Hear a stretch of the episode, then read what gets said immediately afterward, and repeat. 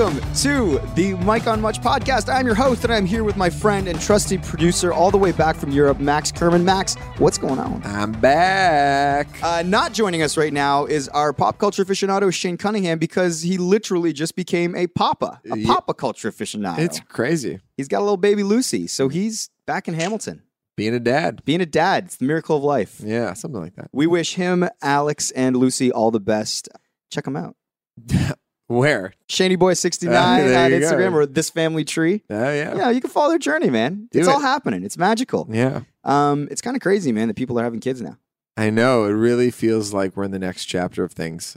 I think I'm desperately trying to hold on to the previous chapter. well, that's what I was going to ask. I feel like you're the most maybe Peter Pan of all of our friends. yeah, well, I justify to myself because I'm younger. I'm a little younger than the rest of you That's guys. true. Even though not really, like a couple years younger. Yeah, But Lauren is six years younger than me. right. So in my mind, I'm like, I'm younger than those guys, and then Lauren is that much younger than me that I feel like I have some time. And so I'll do the thing. I'm like, well, when Mike was my age, or when Shane was my age, or when any of the Champagne girls were Lauren's age, they weren't doing any of this stuff. So Yeah. I feel like I have a little bit of time to play with. But I will say, I'm kind of gonna like officially be in Toronto starting now because Lauren is at U of T doing nursing and uh, sort of breaking up. I can get into that a little bit. Sorry. The place where I live in Hamilton. people will still be able to put that together. Should I just bleep it? Yeah, whatever. Let's not give everybody your home address in Yeah. Hamilton. You've already been robbed once that you've talked about on this That's pod. true. It was just a podcast man. Um, because Greg, your brother's moving in with his Lady. gal, That's Kara, right. My brother's moving out of your place. And Simple Al is moving. Moving. Did you know about this? I just heard this last night. Yeah, I moving can't in believe Simple Bobus. Al's moving. Yeah. So but changes are happening, but um, it's interesting because I'm moving into this place in Toronto. We need to outfit it because there's a now a spare room that's gonna be turned into a living room, Mm. which means we have to buy stuff. Yeah. And it's I think just in my personality and the nature of my work is I just don't really care about my home very much. You're not you're not there that often. I'm not. First of all, I'm not there very often, and even if I was there a lot, I don't think I'd care that much. Totally. Um, and so I called you yesterday. Yeah. I think I was like looking for advice, among other things. But I was just like, yo, like Lauren's really excited to make the place great. And and she's a homebody. She loves being comfortable at home and having things look nice. Yeah. Um, and having it feel like just really kind of like home. Totally. And so I was like, okay, we have to go to the mall and buy a new couch and a new and frames to put on the wall and this and that and this and that. Uh, what do I do? And you said basically just put down the credit card and just get it over with. More or Max, some conversations are meant for off the podcast, my friend. well, but it was a really good piece of advice. You're just like, yo, it's important to her. So, and you got to carry your fair share and just do it. If she likes, you know, making the home a home and stuff like Yeah. that, and like we don't, and we're not naturally inclined to have a strong opinion on a couch or like a a fucking cabinet or something. Or like towels. I don't give a fuck. I Yeah. just don't care. does it dry me? We're good. Yeah, we're good. But I find I found that it's like you know you still got to go. Go to the mall. Of Spend course. some time. So Take I some did. I, interest. yeah, Lauren actually gave me uh, props for for for putting on a brave face and pretending to smile at stuff and, and looking engaged. She was like, "Max, I know you didn't care about it, but I applaud you for your fake effort."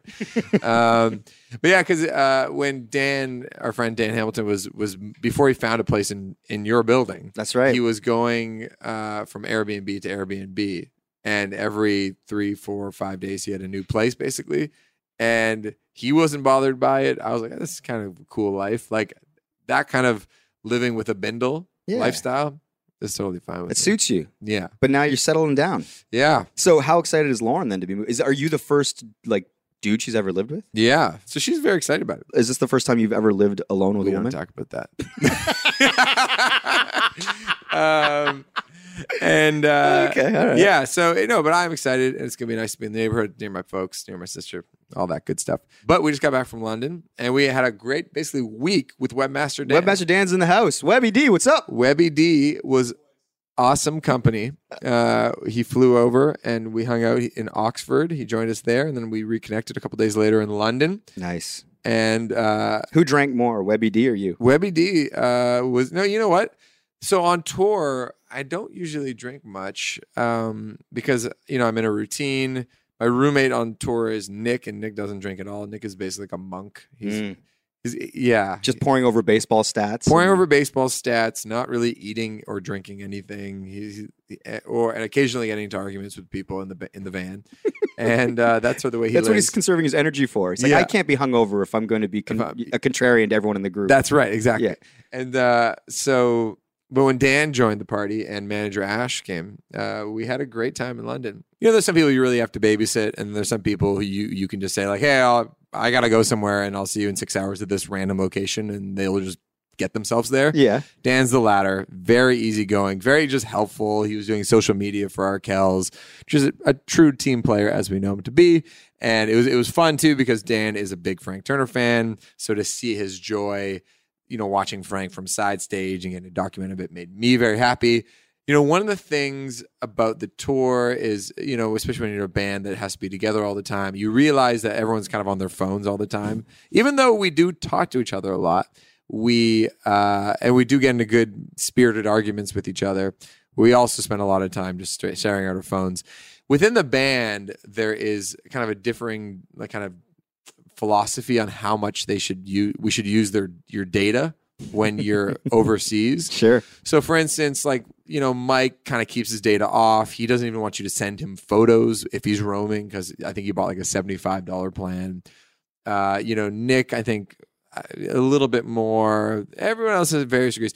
I don't want to change my habits at all. so I got a two. Okay, you've reached two hundred dollars in over. Oh, you've reached three hundred. You've reached four hundred. You've reached five hundred dollars in overages. And I was just like, I don't give a fuck. I was like, I'm gonna maybe. I, I you always tell yourself I'm gonna call in and bitch out the people on uh, on the other line about these overages and, and demand that you're gonna you say you're gonna leave and never gonna come back to the company. And they'll give you like half back or something. Yeah, and sometimes it happens, sometimes it doesn't. But uh, I just didn't care. But anyway, so I am kind of addicted to my phone. I though I did buy a book saying how to break up with your phone, so I've been reading that. Some Oh, interesting. about how not to be so addicted to your phone. Uh, do you, can you hit us with the final tally on what you spent? I don't. I don't know. I don't. Even, I try not to look at any bills in my life. I just send them right to my accountant. Do you think it will be like under a thousand? Maybe just. Wow. Yeah. Go on. But anyway, so I don't know. The subjects of phones came up and charging phones because, as you know, I'm always looking for a charger. I came in and charged my phone. It's You're at eighty random charger. percent. You get nervous. Yeah, exactly. Yeah. Uh, but then Webmaster Dan did point out that uh, a particularly low point of my addiction was at the Vancouver Junos when we were going to interview the legendary Bob Rock. And I walked into the room, Bob's sitting there kind of like by himself, and I'm supposed to make conversation as the producer as you are trying to set up the actual recording apparatus. and I kind of just ignore him. And I'm just sort of looking around the room for a plug and he's sort of trying to make conversation. I'm like, yeah, yeah, yeah. Do you know where this is a plug? And there's like one plug in this fucking room, and it's like on the floor. And I, he's like, "Oh," and, it- then it's not working, and I have to try to do another one. Anyway, my one job as the producer is, that doesn't actually produce anything is to make the the guests feel kind of like at ease. Yeah. And I kind of did the opposite of it, and I'm sorry to everybody that I work with.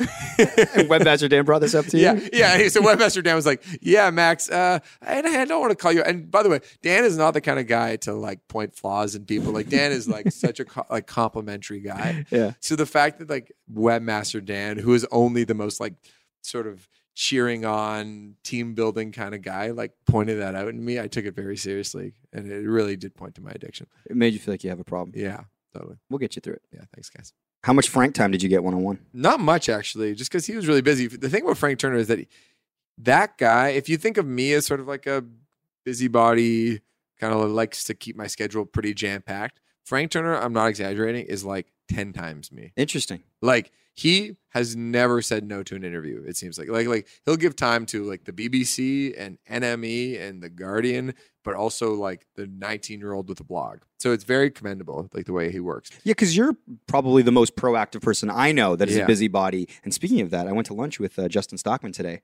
Oh, you did? is our patron saint when it comes to this podcast. oh no, I want to hear all about it. Yeah, he's he's got some interesting ideas for the future. Oh, good. Okay. Yeah. We'll, we'll save that for off air.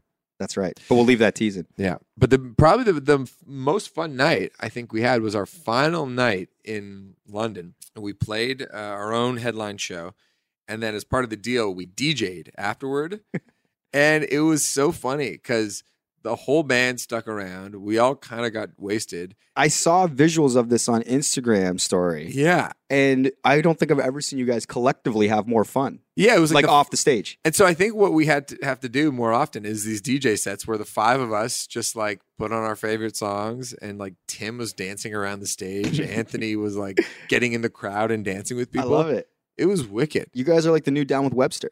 Uh, That's not a bad thing. That was their business model. Yeah. they would go play a gig in a city, and then they would do like the after party DJ thing. well, that's Frank Turner even does that. Yeah, He'll, he'll do like 10 interviews, play a two hour show, and then go DJ. Hey, so, anyway, look out for an Arkells DJ set coming, coming to a bar near you. So, yeah, it's going to be good. I like it. What about lot. you? Give me, uh, give me the goods. Man, I, I you know I haven't been up to like obviously my beloved Raptors flamed out in Yeah. pretty remarkable fashion in the fact that the whole world started calling our city Lebronto. Yeah. Uh, It's always so funny when I'm not in the same city as you and you're going through like the ups and downs of being a Raptors fan Yeah. as you are. And I could just tell on social media or on our Facebook message groups when you're in a good space and then when you're not in a good space. So it's like one night on tour, I'll be away and I'll see you post something on Instagram and you're like, this is my brother. He is kind and beautiful. I'm like, Mike is wasted right now. Because when you start using the word kind, and like I just know you're just like in that like loving mood and like and, uh, and the Raptors definitely just like won that night. And you're just like, I love the world. And then the nights when they lose, you usually have about a three or four paragraph long Facebook uh, rant in the, our basketball group where you really get into the details. yeah, Yeah. nothing moves me uh, for positive and negative Yeah. quite like those fucking Raptors. Yeah, those fucking Raptors. So you know, I saw them go down uh, without much of a fight. Uh, Dwane Casey uh, lost his job. Yeah. Um, wh- what did you think about his uh, goodbye letter? I loved it. it was phenomenal. Yeah. Pure class, that guy. He's the best. Yeah. Yeah, I hope he lands somewhere well. But I do think it was time for him to go. Yeah. I agree. Which I posted on my Facebook after Yeah. having a few drinks. Yeah. Um, yeah, that was going on. I, I saw uh, old school Hamilton band, the Marble Index. yes. Tell me about that reunion. It was great. All the Champagne Boys came out. Like we had a proper Saturday night. Like everybody was there. It was great. And uh, I mean, you guys were yeah. in town. Shane was having a baby, but But the Marble Index like were uh kind of like the Hamilton band in the mid aughts probably. Yeah. Like, like and they had kind of I think they had a major label deal absolutely, and they had songs on the radio. they're great tunes, And man. Brad, the singer songwriter in that band, he's very talented. absolutely, man. Like they, same school is an amazing song. yeah. all that I know. I found Actually, Spirits. Spirits as well. Oh my God, how am I missing this connection? This is- yeah. So, for you listeners who have listened to 100 episodes of us, the little track that plays, a little snippet, as we go into interview, which you will hear today when we go into Richard Reed Parry and Marika Shaw, is actually the band Spirits, which It's is his follow up band. fronted by uh, Brad Germain. That Yep. was the band he did after. And it's a song called Open the Door. Yeah. And when he came out with that band after Marble Index had sort of dissolved, I fucking loved it. It was like an EP they had, like a Yeah. five song EP. It was great. Really good tunes. But that's the tune that we play going into every interview. So, Brad, anyway, when saw Marble Index, our good friend uh, Jules uh, showed up with our good friend Jay Kelly and uh, their wives, um, and we were all hanging out. And somehow the conversation got into like when you have the talk, the sex talk with your parent. Uh, So everybody was sort of sharing these moments, and like you know, you know, like oh, Jules, did you know Sally have a talk? Did Brent have a talk with you? And everybody's sort of sharing these stories. And it got to me, and I was like, I'll never forget when I finally had the sex talk with my dad. I said, You really need to start using protection. good work. Thank you. But the thing is, I, I had the joke almost within like 30 seconds of the conversation. Yeah. And so I was just kind of waiting for it to get to me. it made Sam laugh a lot. Yeah, and that made me happy because Yeah. I, I like it when Sam has a good laugh. That's it. Like, I mean, that's really all I got. I don't, uh, I don't have a ton. I feel like we need to do some living over the next week yeah. so that when we get to next episode, we really, uh, we got some good stories. Okay. Well, I'll make that. I'll call up Dan Hamilton. I say tonight we got to get some good shit for the pod. The man has lots of stories. Yeah. Um, I just don't know how many he'll let us tell. I feel like every true. time we talk about him, we have to cut it out. Yeah, that's true. Yeah. Okay, but today on the show, Maxi Boy, we have Richard Reed Parry from the Arcade Fire and Marika Shaw, who used to be in Arcade Fire. She Yep. toured with them, she played strings for them, uh, and now she runs um, Plus One, which is their huge charity.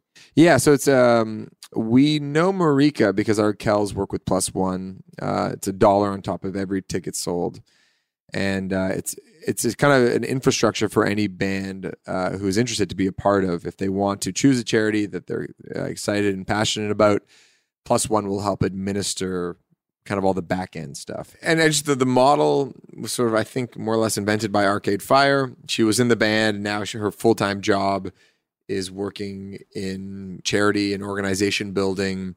Her her expression is compassion is contagious, and so kind of building a world for bands uh, to spread a message of positivity and generosity, and it's I know it's really good. And anyway, so Marika runs that full time. Arcade Fire has donated a ton of time and money to uh, Doctors Without Borders in Haiti. And uh, Richard Reed Parry, who is a guitarist, multi instrumentalist in the band, we actually have a funny little connection. I don't know. If, did we talk about the interview? Oh, you do. Oh, with Ben Whiteley. Yeah, and then you go deep on Toronto neighborhoods. Oh, we did. That's right. I left So- it in the interview. So you'll hear all about it. Yeah, but a good friend of mine, uh, Ben Whiteley, who uh, I played baseball with, and who is a great musician. Uh, he, he's a bassist, and he plays with lots of great local musicians. Uh, he and Richard Reed- Parry know each other from childhood as well, so it's cool. Yeah, I mean, it's, this was an interesting uh, interview for a few reasons. So this happened at, at Juno uh, weekend, and I believe it happened on the Sunday of the show. Yeah. So there's sound check going on. We're in like a concourse area at GM Place, and everybody was sound checking, including you. You actually have to leave halfway through this interview to go do your sound check for the Junos that night. Yeah, manager Ash comes up, she's like, "We got to go right now." Yeah, it, it, you'll hear this, uh, everybody, uh, when you listen to the interview, but it's fascinating. But obviously, at Juno weekend, we talked about this. You go out every night, and Yeah. it's like some of these places are open bar things until three or four in the morning. And I was out having a good time hanging out with uh, Juno nominated director Mark Myers and his wife, and we were getting drinks, having a good time. It's about like 1.50 in the morning, and I'm going hard, and manager Ash is like, hey, Mikey, don't forget, you have to interview Mark McMorris, Olympic uh, gold medalist. Yeah, Mark McMorris at 10 a.m. tomorrow. But no one had sent. I didn't know that. You didn't tell me, Maxie. oh, sorry. so I was like, "What?" And she's like, "Yeah, you have an interview at 10." I'm like, "Where?" She's like, "At the GM place." I'm like, "Oh, okay, cool." Like, yeah, but I'm already fucking drunk, so I'm like, "Man, like, I'm like, I got to be up in a couple hours to like prep for this interview." Yeah. And she's like, "Okay," and I'm like, "Well, thanks for thanks for signing it all up, Ash." And she leaves, and I turn to Myers, and I'm like, "Well, I don't know." I'm like. I got an interview pretty soon. I should probably go back to the hotel. And right then the server comes up and she's like, anything more? And I look at Myers and his wife and I go, I'll get another round. so I was like, I, we did that. I got home. I got up super early. I remember you called the nut because I was staying in his room. Yeah, well, because I called you and you didn't pick up. yeah. And then I was like, okay, this I can understand. Mike got the word late. I probably didn't do the good producer job and let him know this interview was even happening until he was half in the bag. So then I was like, okay, I'm gonna call the nut to see if he can wake up Mike, give him an elbow. Turns out you're in the shower. I think I was. I was Yeah, on it, man. You're on it. Uh, so then we get there and Yeah. we're waiting around for Mark McMorris. Everything's a little touch and go because Sundays is when they do dress rehearsal, so they run the whole show. So we're waiting around for Mark McMorris. We're, we're hoping Richard and Marika are available to talk to us. We, we're, we don't know exactly what's what. And then we hear word from Mark McMorris's people. He's canceled. Yeah. Are you going to tell the real story? Yeah, he canceled because he was too hungover. it was like Mark McMorris is puking somewhere right now. He's not going to be able to make yeah, which was the best, which was the most snow, snowboard dude thing to do. Oh, my god, it made me like him more, to be honest. It made me laugh too, Yeah. just because I'm like, eh, birds of a feather, man. Yeah, that's like, right. I hear you, brother. yeah. If I was the one being interviewed, I might not have showed up either. yeah, you know? exactly. Uh, but then uh, Marika and Richard were kind enough to give us their time. Uh, I think Ash made this happen. Was it? Yeah. Or you you you have a connection No, with Marika yeah, as well? Marie, yeah. yeah, Marika's a friend, but yeah, Because we were going to yeah. hook up with her in Montreal Yeah. during. That's right. So I'm glad we finally got to talk to him. We hit on all sorts of stuff: uh, the, the formation of Arcade Fire, how that all came together, how Marika joined the band, how they got the charity off the ground. We talked about SNL, their latest performance, Yeah. uh, all of them sort of appearing in the uh, the sketch, the Canadian sketch with Bill Hader, um, and just yeah, it's it's an interesting conversation and it spans a lot of stuff. But before we get to that, guys, uh, we want to let you know uh, we've actually just we've had a big spike in uh, downloads and listenership. So we don't know what that was because of. Maybe it was 100. Maybe people are big Ed Robertson fans. I have no idea. Maybe it's Russian bots. hey, we'll take it. Yeah. Uh, but we're going to ride the wave. So thank you uh, to all the listeners for listening. And if you're tuning in for the first time, please uh, make sure to hit up uh, the subscribe button so uh, you'll know when new episodes are available. Uh, and you can get that anywhere you get podcasts uh, iTunes, Google Play, SoundCloud, iHeartRadio app. Um, yeah, check it out. Yeah, no, seriously, the the, the subscribe button uh, means the world to us. So thank you for doing that. Yeah. Want to get to Richard Reed Parry and Marika Shaw? Let's do it.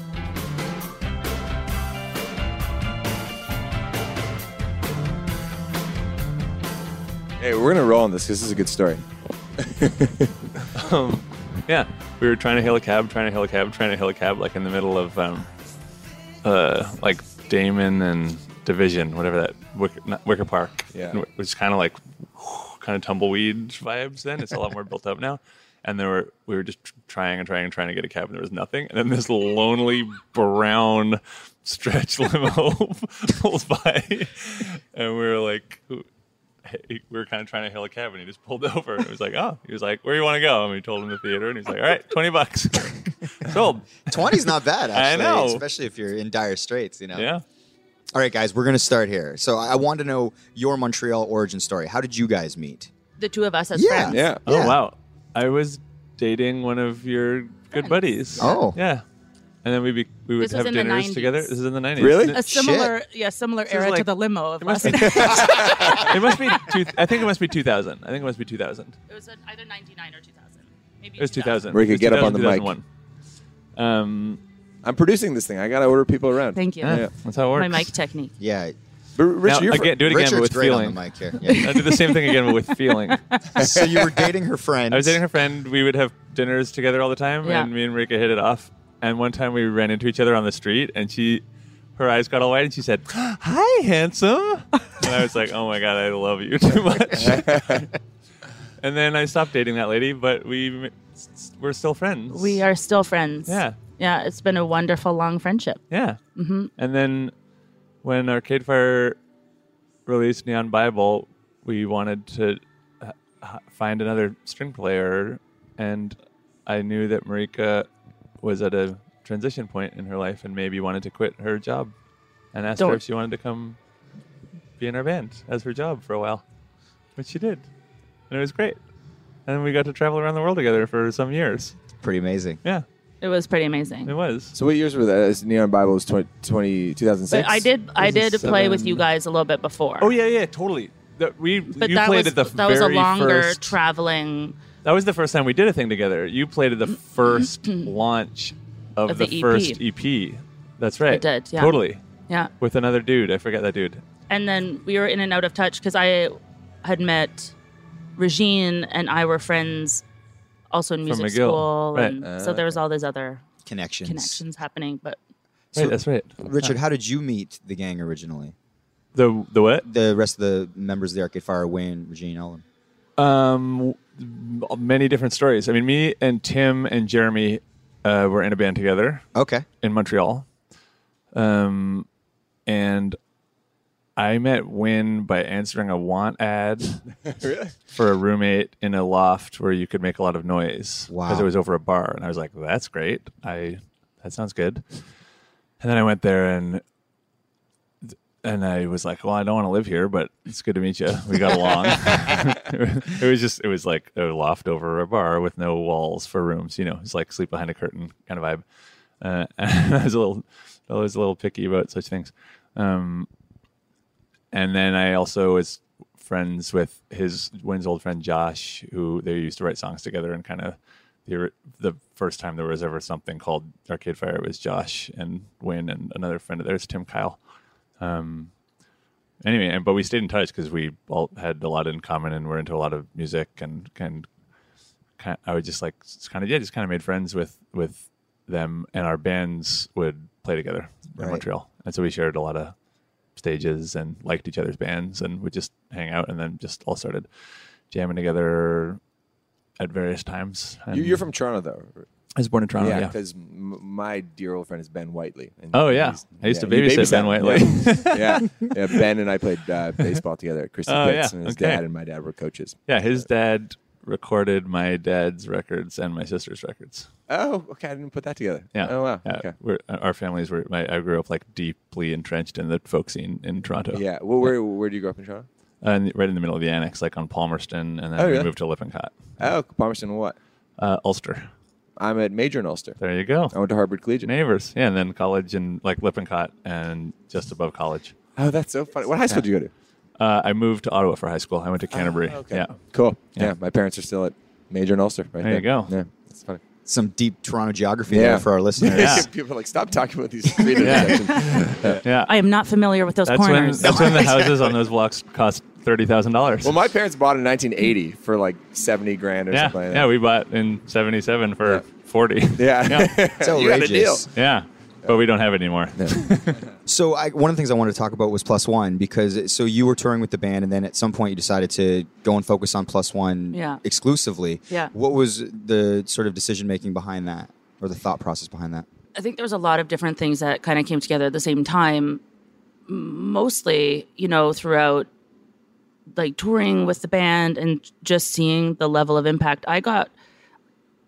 I mean, I got increasingly interested in the social impact part of it and the kind of like power of convening that was happening every night. And in particular, I think with this band, which is just an extraordinarily compassionate group of humans, um, consistently thinking about these things is like, how can we connect and how can we make these things more human? And one of those pieces was the dollar per ticket. Um, I was learning a lot with the organization Partners in Health that we were working with in Haiti. Um, I ended up spending like a lot more time with them off tour. I would head down to Boston and go attend classes at Harvard and like learn more and read. And it was just something like that concurrently with all the incredible music stuff that was going on, I was just also interested in and passionate about. And the conversations that we would all have together was really like, why isn't this standard? Why isn't this normal? Why are more people not doing this? Um, and so some of those conversations are also like, what are those barriers? Do we need an entity that's going to remove those barriers so that we can kind of scale that? And, once upon a time, people did do this, and it was called tithing, and it was because everyone went to church, and Right. tithing was part of what you did. You, You, just have, like, know, passing around the basket.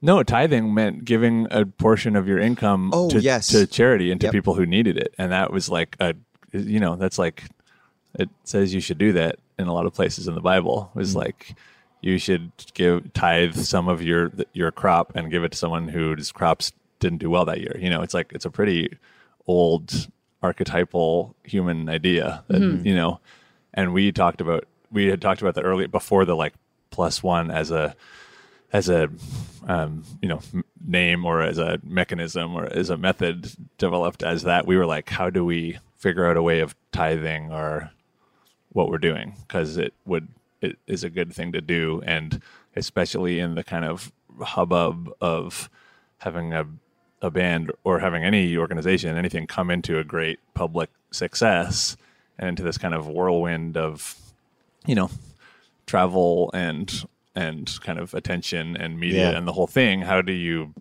ground like how do you ground that and uh, give that like healthy roots you know what i mean like how do you keep that from just like lifting off into this weird bubble of of like debauchery and like the you know just the the stories you hear about rock and roll days of yore that was like not a particularly long it's not a Self indulgence. yeah self-indulgent and like not a life that necessarily lends itself to longevity Sure. you know as as a as an artist or as a human and we were always really uh, kind of of a mindset of like how do we do this in a way that has longevity how do we do this in a way where it's there it's renewing itself as you are doing it it's feeding into itself in a positive way and not just turning into a weird echo chamber Yeah, it brings you back to reality in such a great way. Yeah, it's like when you're Yeah. like when you when you're surrounded by people who aren't doing what you're doing. I mean, they're like in Haiti or they're nurses or doctors or social workers, and you're like, oh yeah, that's what they do all day, and that is way more important on a certain level or in a different type of importance. Mm-hmm. And I, I find that to be so refreshing and it's like it just grounds everything, as you say. Sure. I mean, anyone doing honest, good, positive work that is trying to be of benefit to their community Yeah. is doing the good. That's the good work. Yeah. that's what we should all be doing. You know. Yeah, and also what was really powerful, I think, was like really focusing on what as musicians the band was good at. Right. And so it's like let's do what we do best, Right. knowing that we are not like global health delivery experts. Sure. We are, we are not Doctors Without Borders, but we know. are good at our being our band, and we can give money to Doctors Without Borders. And Borders. we're moving all of these tickets, Yeah. and we've got this platform. So Exactly. It's like, let's take So- a buck. Exactly. What does it matter? Let's always focus and let ourselves be really good at what we are. yeah, I firmly believe that people should do what and they're then good at. we let also bring resources Really. to the people that are also really good at what they're good at. Yeah. Which is changing some of these things that we're all really mad about. Yeah. Yeah. And then the inequity. I often feel like we actually really like just the notion of charity always is about the giver to me. Like that word charity always seems to me to be about the giver. Right. And you know, with plus one, really what it's about is like a very pragmatic solidarity Right. with people. Right. It's solidarity. Like, it's, redirecting. It's like shoulder Yeah. to shoulder. It's, It's like here we are. resources. It's not like this like grand gesture of charity and like I give to you and let me make that a really loud statement. Of course. Um, It's, so I actually care about you over there who I've never met, and Yeah. I have access to funds. You know, I, I have access to an amount of money that I don't need. Therefore, let's send it to someone who Let's does redirect it really, to- yeah, yeah, these places just that you know, it. redirecting resources because resources in this world are hideously not proportionately Sure. distributed. Well, I mean, even having the platform to sort of do that, right, and with the sort of like um, attention that you guys receive when you were sort of playing music or, or starting out, or you guys went on this journey, did you envision it would ever be this big? Like, did you? Did No. you? Not at all, eh? You were just making music, and holy shit, this thing is blowing up. Yeah, I, th- I, yeah, I think I had a. You can you can gauge early on that people are really interested and really responding to the thing that you're doing. So I knew that people were interested in us, but it wasn't. You know, you you just can't you can't think those kinds of things really. But when you're a kid and you start, you know, playing music, do you have a sort of vision of like, oh, I want to, I one day want to be in a big stage? Oh, sure. I used to like play a guitar in front of the mirror and That's what. I'm getting at. Yeah. Oh yeah, totally. I knew I had like a huge amount of energy, and music like music was the way to channel it out. And, yeah.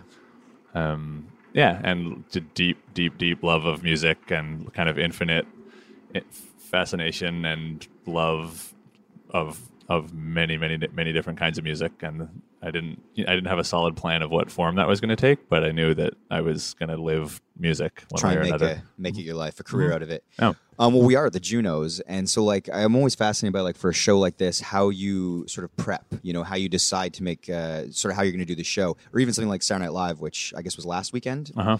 How I guess like uh, how much you guys talk about the ideas of presentation and outfits, and is it like a cohesive sort of democracy, or how do you guys like sort of plan these things?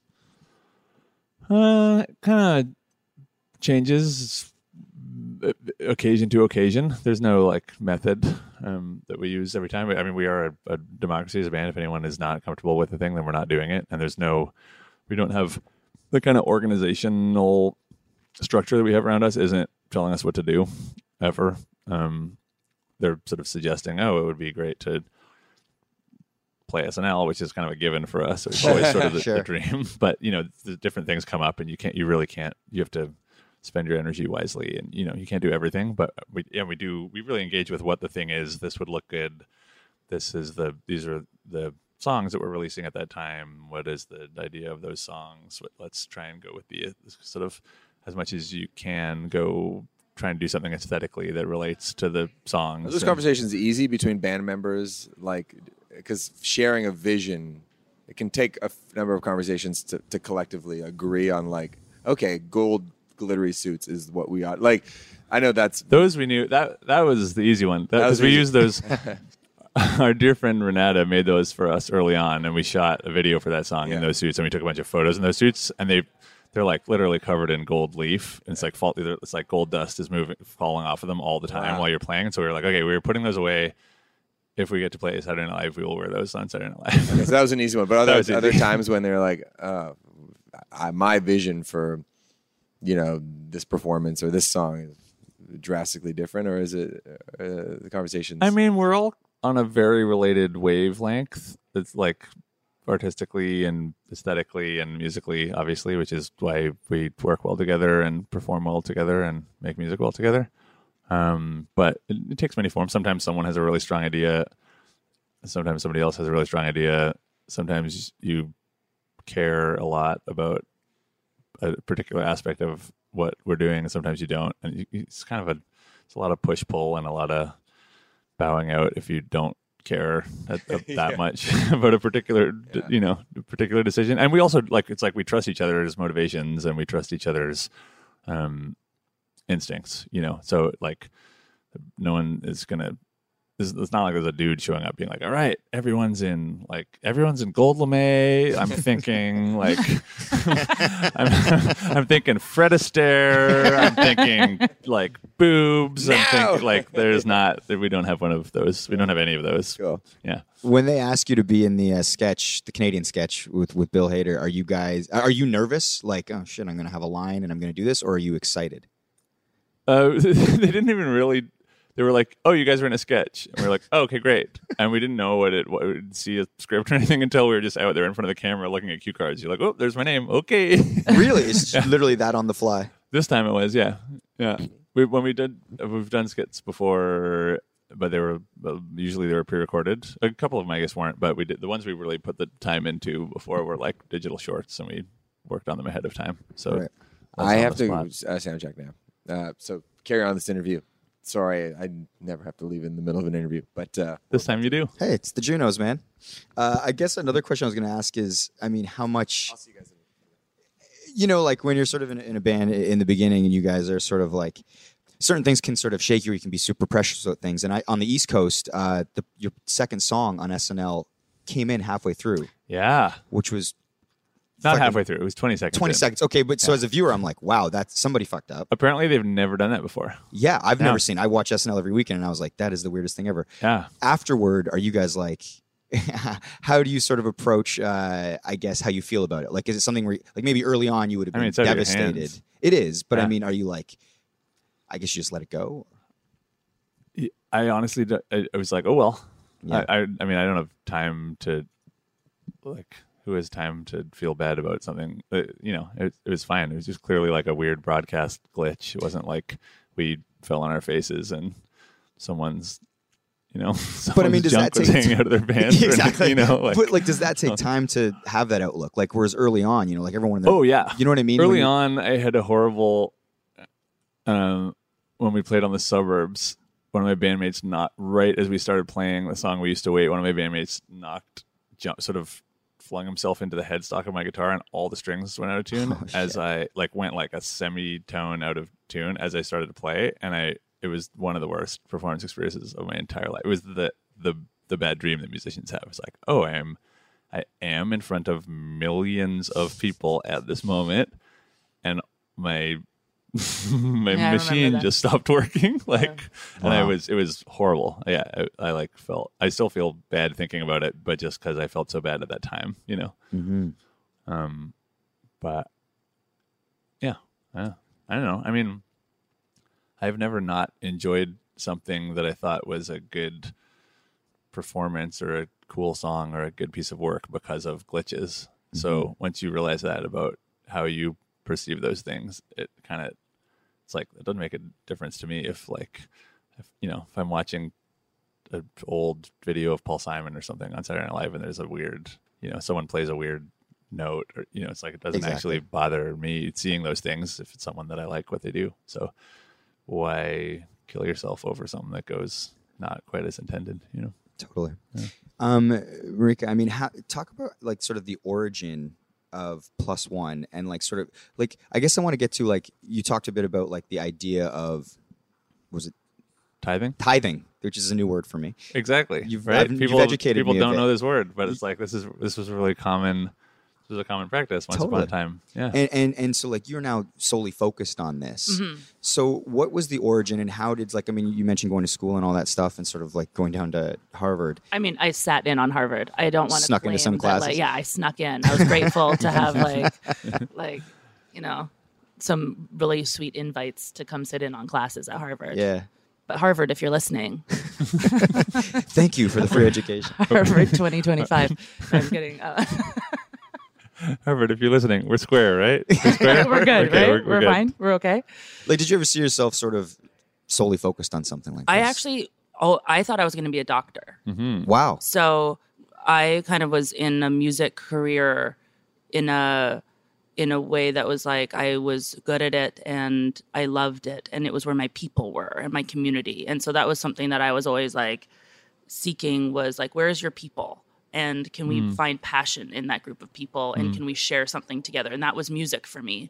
And I got good at it and I enjoyed it. And so this this kind of life evolved. But but kind of like for a long time, I really thought that like after like whatever that means, which now I know on this later later side of life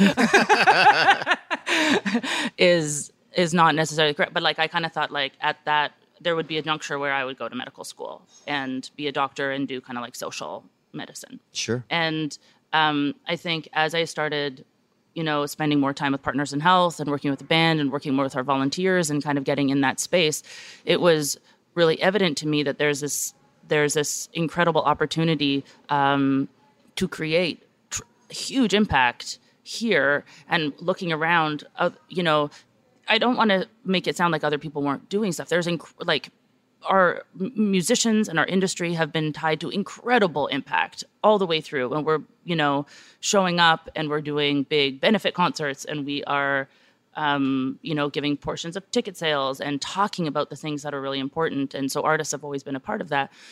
Um, and at the same time you know one of the things we were learning is like it's the daily disaster of inequity and the daily disaster um, of poverty often that is creating illness and death. Sure. And so what this and it makes those acute disasters so Yeah. much worse. That makes the acute disaster so much Which worse, is wh- but usually also where the attention comes in, right? It's when the acute disaster happens is when people Yeah. notice for a minute, and then it, there's an outburst of feeling and goodwill, and Exactly. and, then it kind of peters off again. But it's mm-hmm. like it is a daily, mm-hmm. it's a but daily the infrastructure's disaster. flawed so that so like basically when something like that happens it's like oh my god like what is in place and then people but then will what, focus the, then the reaction is often this like big awareness campaign and this big like charity concert and this big boom but we don't address it on our side on the daily either Mm-hmm. and so what plus one was really about is addressing this this like you know on the one hand we have this well of goodwill Yeah. and occasionally we had these explosions of really important impact Yeah. and so can we also address the daily on on the goodwill side Sure. not just on the impact side and so that's what something that that's really our space is like where plus one came in you know looking around and we were talking to like it was like super nepotistic it was like very organic beginnings where you know we were having conversations with our with our friends and other bands and like you know the national came to us as like the second band we're like can can we do this too can you help us do this we played a show together in chicago um, I remember those those shows few, in yeah. Chicago. Like it was like three. three nights in a row, and that was a plus one show. And from that night, they started doing you know, it wasn't called plus one at that point. They started adding a dollar per ticket, and we were kind of helping them, and um, it was going to Partners in Health, and and and um, you know, we met the Vampire Weekend guys, and the same thing. So it started like very organically, and as we looked around, and as we and you know, for me, I really wanted to learn is there a space for this like why is nobody doing this why isn't this standard how do we make this standard how do we turn this like pretty simple methodology into like an impact model yeah yeah, and that's that's really where then this entity or this organization plus one came out which is really about you know leveraging the goodwill and harnessing that that's all there. bringing- like everybody wants yeah. to do better for the, Mm-hmm. the people around them and the world around them. If you and no- nobody, everyone is caught up in their lives, and it's hard to figure out how to make an impact that is meaningful or is useful. And so, the and the easiest thing to do for most people is give a small amount of money to something that they trust. a lot of the barriers that we found were just like time and energy like exactly. it's not Effort. Yeah, Time totally. and So if you energy make and it where- easy- yeah, and, also like how do you give your do you know that the place that you're giving Right. money to How is the you right place or like how do you i navigate who's trustworthy the, and how m- they Yeah. the best conversation that we have with an artist at the beginning of a conversation is like what are you mad at it's not like how do you want to be charitable that's the wrong Right. question. Right. the right question is what are you mad at? What are you worried is going to happen in the world if we don't address this what's thing? bothering you? What's bothering you? Then what plus one does is we get to bring you like here are the people in that space that are actually making the tangible change that you know or this is a really important way. These are the different lenses that we can look at this. So take um, homelessness. There's an acute problem with homelessness in a lot of cities around the world. Sure and particularly in North America. So we can tackle the uh, the acute homelessness and providing shelter and providing food and uh, health care and all these things. We can also look at it from the lens of like. There's a lot of issues causing homelessness. There's a lot of women that are escaping conjugal violence that find themselves on the street. There are a lot of young trans youth that are finding themselves on the street. There are a lot of vets with incredible mental health issues that need to be addressed on the streets. So, what if we also tackled those issues at the same time? And we're looking at root causes. And so, in all of those conversations, A, what we're able to do is have a learning opportunity with people that are literally holding microphones every night Yeah. so that we can become more informed and more authentic in how we think about these social impact problems, as well as really figure out modeling for the fans that see us of like, oh, that's how I can engage, or I've never thought about it that way, or now I've discovered an organization that I didn't know existed, or a way to help that I didn't know existed. Cool. Well, I, I got one more question. I guess lastly, just sort of a functional question uh, about the band is at every stage of being in a band, there's always obstacles to sort of like in how you operate. What would be at the level you guys are at now the biggest challenge uh, you find in your sort of day to day operations as you know people, a unit, a band? Hmm. I mean, the reasons that you do something change as you grow. You know, the like your impetus, your daily impetus for doing the thing that you're doing just changes. Like it's different when you're 20 and it's different when you're 25 and it's different when you're 30 and it's different when you're 35. You know, it's just like Like your motivations, your Yeah. driving force. Yeah. And it's it can be strange to look at the thing that you do 20 years later and know that you would never you'd never set out at this point in your life. If you hadn't done this before you wouldn't start doing this thing now necessarily. You know ah, what i mean? Sure. Um, but but uh, instinctively. But when you were 20 instinctively you did. You know what i mean? I do. To me just to just try and find reasons and find the the genuine drive find what can genuinely drive you to do some version of the thing that you're doing that is a good thing. That's a thing you believe in that continues to support the older version of itself the previous version of it the Right. younger version of itself. Do you know what i mean? Yeah, like you're doing the same thing that you've been doing, but your motivations have changed. So it's like, how do you continue to do the same thing with the same? but your motivations also haven't changed exactly but like but they, i'm not explaining myself very well but to just try and find a, an authenticity to the energy that you're putting behind what you're doing as you get older i think is difficult in rock music specifically Sure. because it's sort of it's sort of a genre of youth in a lot of ways not you know not exclusively so but you don't find a lot of people in the later stages of their life starting rock bands but you find a lot more people in the younger stages of their life starting rock bands so just nav- i think collectively and as individuals within this organization you know that we are within the being the band that we are just finding an authentic source for what we draw on when we make music together and when we perform together Yeah. and uh, doing that in a way that feels real and feels honest and feels authentic. Thank you both so much for your time. I really appreciate it, guys. Welcome. Thank nice to talk to you. you.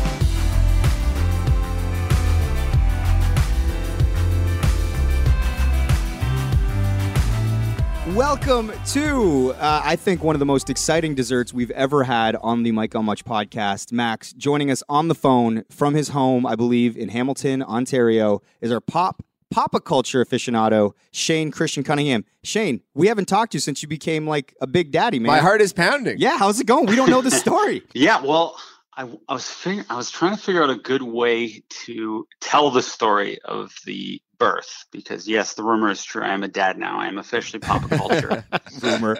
so I thought that since I'm one of the first champagne boys to uh, give birth, or first, first male in the history of uh, humankind to give birth. You yeah, it. well, if you've seen Junior, that documentary. that documentary. But uh, are you guys? Uh, I'm sure you know. I'm sure Max is ready to have a, a few puppies soon, and uh, I'm sure that might be in yours, even Mike, in the future some point. But would you guys want to hear some advice, or, or wait, what am I calling it? Tips? Yeah, give Yeah. some tips. Give some pointers. So first off, it's your wife or girlfriend who you've impregnated is going to be very worried about the pain factor Sure. and you're going to instinctually uh, probably do what I did, which is when I'm about to uh, go in for something really painful, I want people to tell me it's not going to be as bad as I think it is. Like you're going to make it through it. And I started telling Alex that she like had the perfect body for labor. Like I was like, oh, I was like, It's a weird thing to say. I've never seen a sexier labor body in my life. you are ready to take this no, pain. but I was like, I was like, Alex, listen, like you're like a beast, right? Like you're like, you know, you're you're ma- I was like, you're a beauty, but you're also the beast. Like, you know, your, your body is like made for birth. She has this like really tiny like uh, waist with these huge hips and all that. I was like, oh, it's going to be good. It's not even going to be that bad. I said, in fact, I researched. I said I researched it a little bit, and Eli was like, you know how I had a colonoscopy without any anesthetic. I read that that can actually be more painful than even birth, which, which I have like a theory. I've realized that women actually kind of like how hard it is and the pain and to go through that and be like the toughest thing. So they do not want any man saying that he's been through something more painful. okay. Yeah, don't noted. diminish uh, what she's going through. So I wrote down what the best thing to say is. Oh, Oh, And here it is. okay. So, okay, so babe, it's going to be painful as hell. It's going to hurt so bad that you're going to wish you were fucking dead. But trust me, in the end, once you look at our little bundle in the eye, a bundle that our love created, it will all be worth it. And then you just maintain eye contact. okay. Okay. Good. That's great. Tip That's great number advice. one. That's that's very That's practical. tip number one. Yeah. Okay, tip number two. wait a second. Wait a second. Wait a second. You're jumping ahead. What did she say when you told her that it was comparable to your colonoscopy? Oh, she hated it. She was so pissed at me. She goes, "You don't ever say that. I want to hear how b- bad it's going to hurt." And basically, what I just read is what she wanted to hear. Okay. Gotcha. But So- she- You you should write this down, Shane, Yeah. and tell all your fucking idiot friends. Because yeah, women like how hard it is, and they like that like honor that they like went through this huge battle. I guess. yeah, they're like Okay. Klingons. Yes, exactly. Whatever that means. Um, okay, so number two, I'm calling it uh, the hours of labor myth. Mm. So y- you've probably heard women go like, "I was in labor for 20 hours," right? Yeah. So I thought that meant like literally I was going to be holding Alex's hand for hours on end as she was going to be calling me like a motherfucker and I'd be like having like a, a cold ice cloth on her head and shit, right? Like Yeah. that's what I and then maybe a bucket so she could like barf into if the pain Yeah. got too crazy and like a wooden spoon for her to clamp down on. I honestly I thought it was going to be like that from like movies and stuff. But there's three induction periods. So my wife was induced. So on Thursday, as you'll recall, Mike, we were at work and I we kind of had an emotional goodbye. Yeah. And I was like, you know, uh, the baby's happening uh, tomorrow on on Thursdays, and uh, you know, by Friday I'm going to be a dad. Okay, but what actually happens is when they induce, they just put like a gel up your vagina that kind of gets things stimulated, and then they send you home. Ah. Are you sure? Wait, are you sure you were at a hospital? that man was very unshaven and smelly. come to think. but so they send us home. So we're watching like the Larry Sanders show and, and The Simpsons and stuff. I'm like, okay. And then it's not really taking. So we go back to the hospital. And this is like Friday now. So a whole day's gone by. And this is when I'm thinking I'm like going to be a dad at this point. No. Go back. They put a balloon up her vagina. Oh my goodness. up her cervix, rather. right. Not that I really know what the difference is. And then, um, so they shove a balloon up there and they start inflating it. Uh, and that's supposed to like dilate her. So I'm like, oh, this thing's really going to uh, get cooking. But then, no, it doesn't. So we go back home again. And it's like she's perfectly calm. They, in fact, they told us we could go out for dinner wow. Wow. if we wanted to. They're like, you guys have your last dinner before your little one arrives. I'm like, really? Like, we're gonna go to the keg and she's got like a balloon up her pussy? Like, but I was like, okay. So then, then I guess she dilated enough because the balloon actually falls out. So like the balloon just plopped out. It was covered in like weird stuff. Like it was kind of Mhm. gross looking. And then we go back and they're like, oh, good. Okay. It's uh, this thing. The baby's going to come. The baby's going to come. And then we just chill for like hours and hours, but like no pain, nothing. We're just having conversations and going on Instagram and stuff. And I'm kind of feeling foolish because there's no, everyone is messaging me like I should have the baby by now. And then they're like, you just go on a walk. So then I'm just walking around with Alex. And then, like, then it's like midnight now. Now it's actually my birthday. So all Thursdays passed, all Fridays passed. Now it's actually like baby's going to happen on my birthday, which is May 12th, which is on Saturday. So I'm like, uh, this is kind of cool. And then Alex's parents come by. To wish you a happy birthday? Yeah, to wish me a happy birthday. And they they said, Oh, do you want anything? I said, Yeah, a coffee, because this is gonna be like a long night, you know?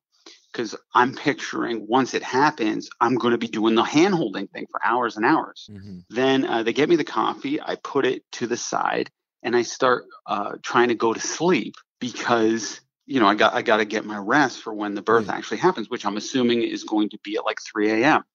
Anyway, just as I'm about to nod off, a doctor comes in and he shoves his hand in Alex's vagina, and he goes, "Oh, this baby's coming now."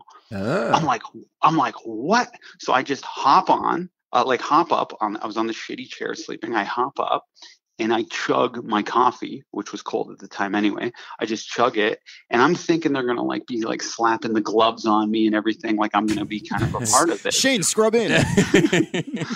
Okay, so I pull I pull up the Cobra Cam too, start filming. of course you getting ready. did. Priorities first things first. and I'm like, I'm like, push, baby. She does one push, the baby's head pops out.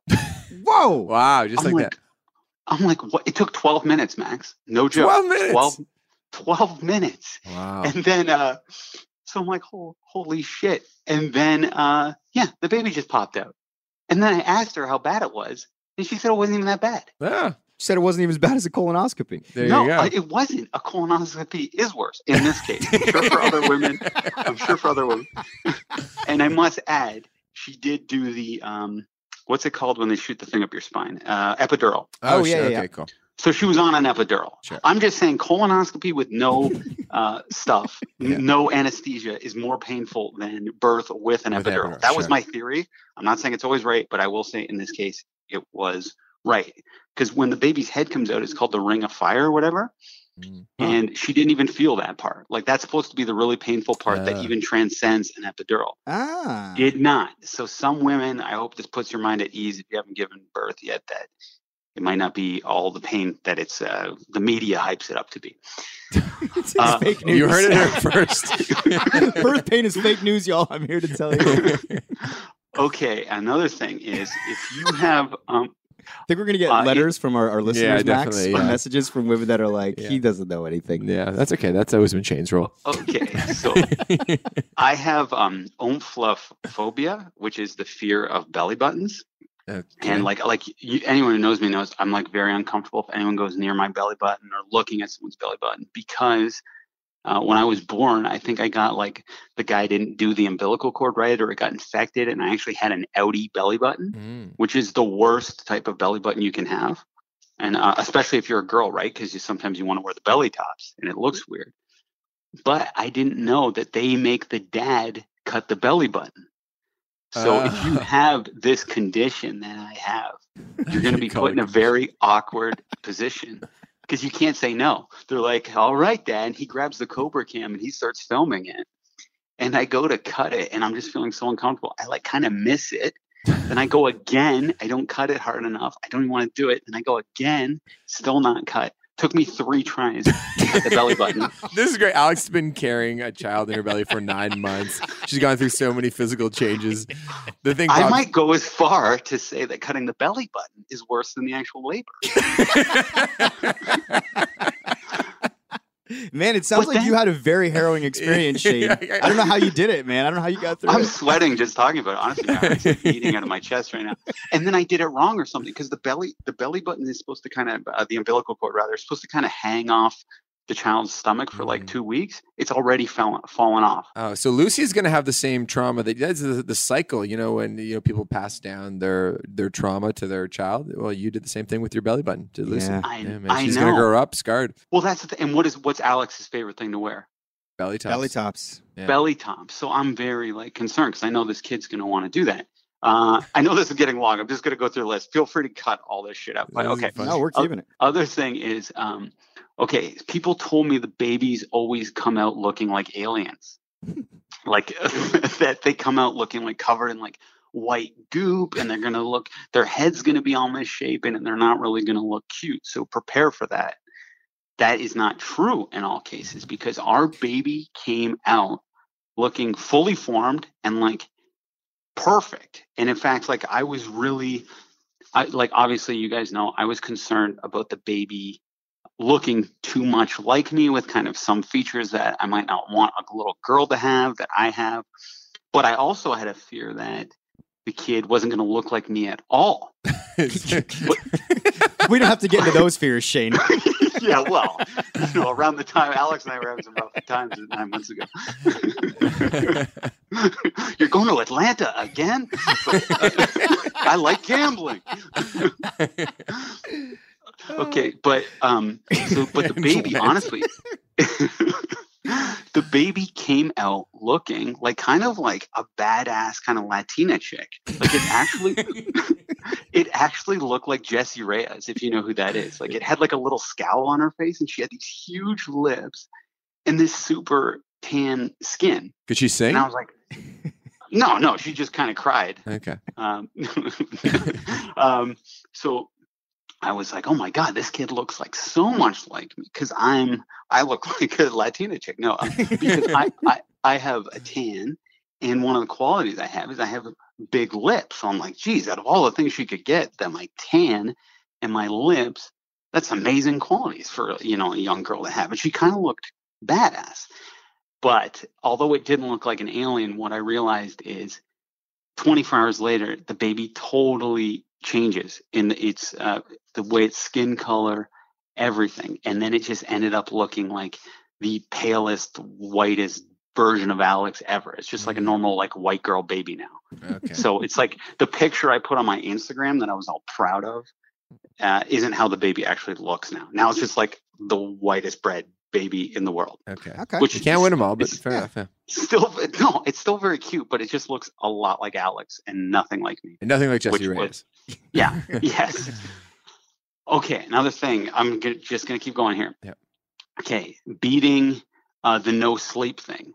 Since I have insomnia, I thought the no sleep thing would be no problem. Like I actually thought I could uh, beat it. Like I'd just be like, oh, this is going to be easy. I'm the kid will be born. I'll we'll work out a system. It's impossible to actually get sleep for the first 72 hours. One, I had a coffee at 1:30 a.m. and the kid came out 12 minutes later, right? So I'm just jacked all day. Two, they don't always give you a private room. So at two in the morning, they put us in a room with three other crying babies, Mm. one hospital bed, and doctors come in every 20 minutes. Wow. And it's like uh, they'll be like, just checking the baby's heart. And they'll be like, just checking the hearing. And they'll be like, hair inspector. And like, it's all this weird stuff that does not end for two days. So get the fuck out of the hospital as soon as possible. For s- like, sometimes they'll, after 24 hours, they'll just let you bail. But for us, for some stupid reason, we ended up staying 48 hours Okay. Mhm. and no one gives a shit about the dads. Like honestly, nobody, nobody cares. Like I just had this heroin belly button thing going on. and It's like uh, they don't give you your own bed. You have to kind of sleep in this very uncomfortable chair that's supposed to pull out, but it's extremely uncomfortable. And uh, I wanted to do skin to skin, where uh, the baby comes out and you're supposed to like lay on its chest. So I was wearing a robe, but everyone just acts like you're some like weirdo. Like um, one time, Alex was in the washroom, and a doctor came in, and she was like, uh, she she walked around the curtain, but she was talking before she got through the curtain. She was like, "How's mommy and her princess?" And then she saw me just chilling with the baby on the chest with no mom. And you're in a like- robe. Yeah, she's like, "Oh," she's like, "Where's uh, where's your wife?" I was like, "Oh, she's just in the washroom." She's like, "Did you just have a shower or something?"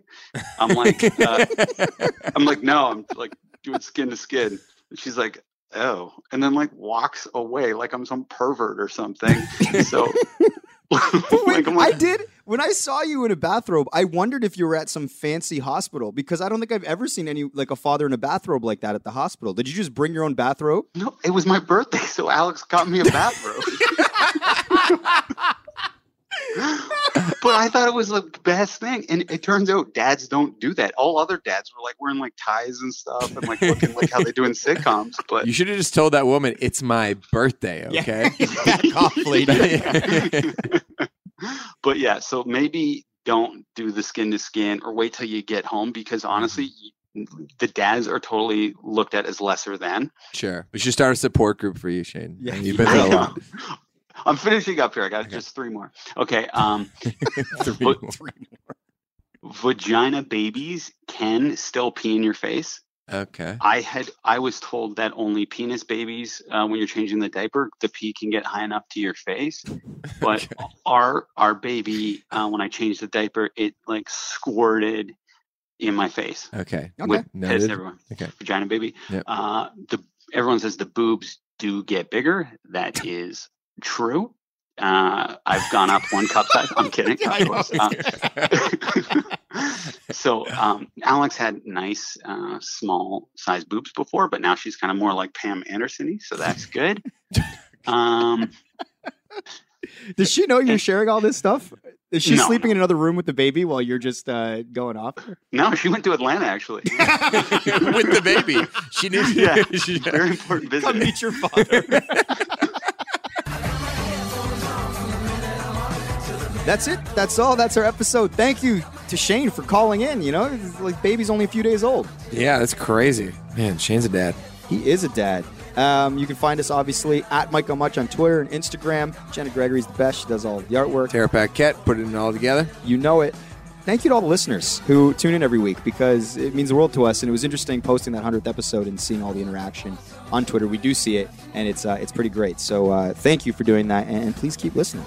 And I think Shane had a note that we're going to put up uh, some of his uh, Cobra Cam stuff. Yes, as you heard in the dessert, Shane uh, had the Cobra Cam out. We're going to post some of that on our socials, and he he did he wanted to make a point of us saying he will cut out all of the gross shit Yeah. Yeah. So follow us on Instagram and Mike and Twitter, Mike on Mic. if you want to see the birth of young Lucy. Yeah. The Mike on Mic podcast is produced by Max Kerman. I'm your host, Mike Vierman. See you next week if we don't die on the weekend. Whoa.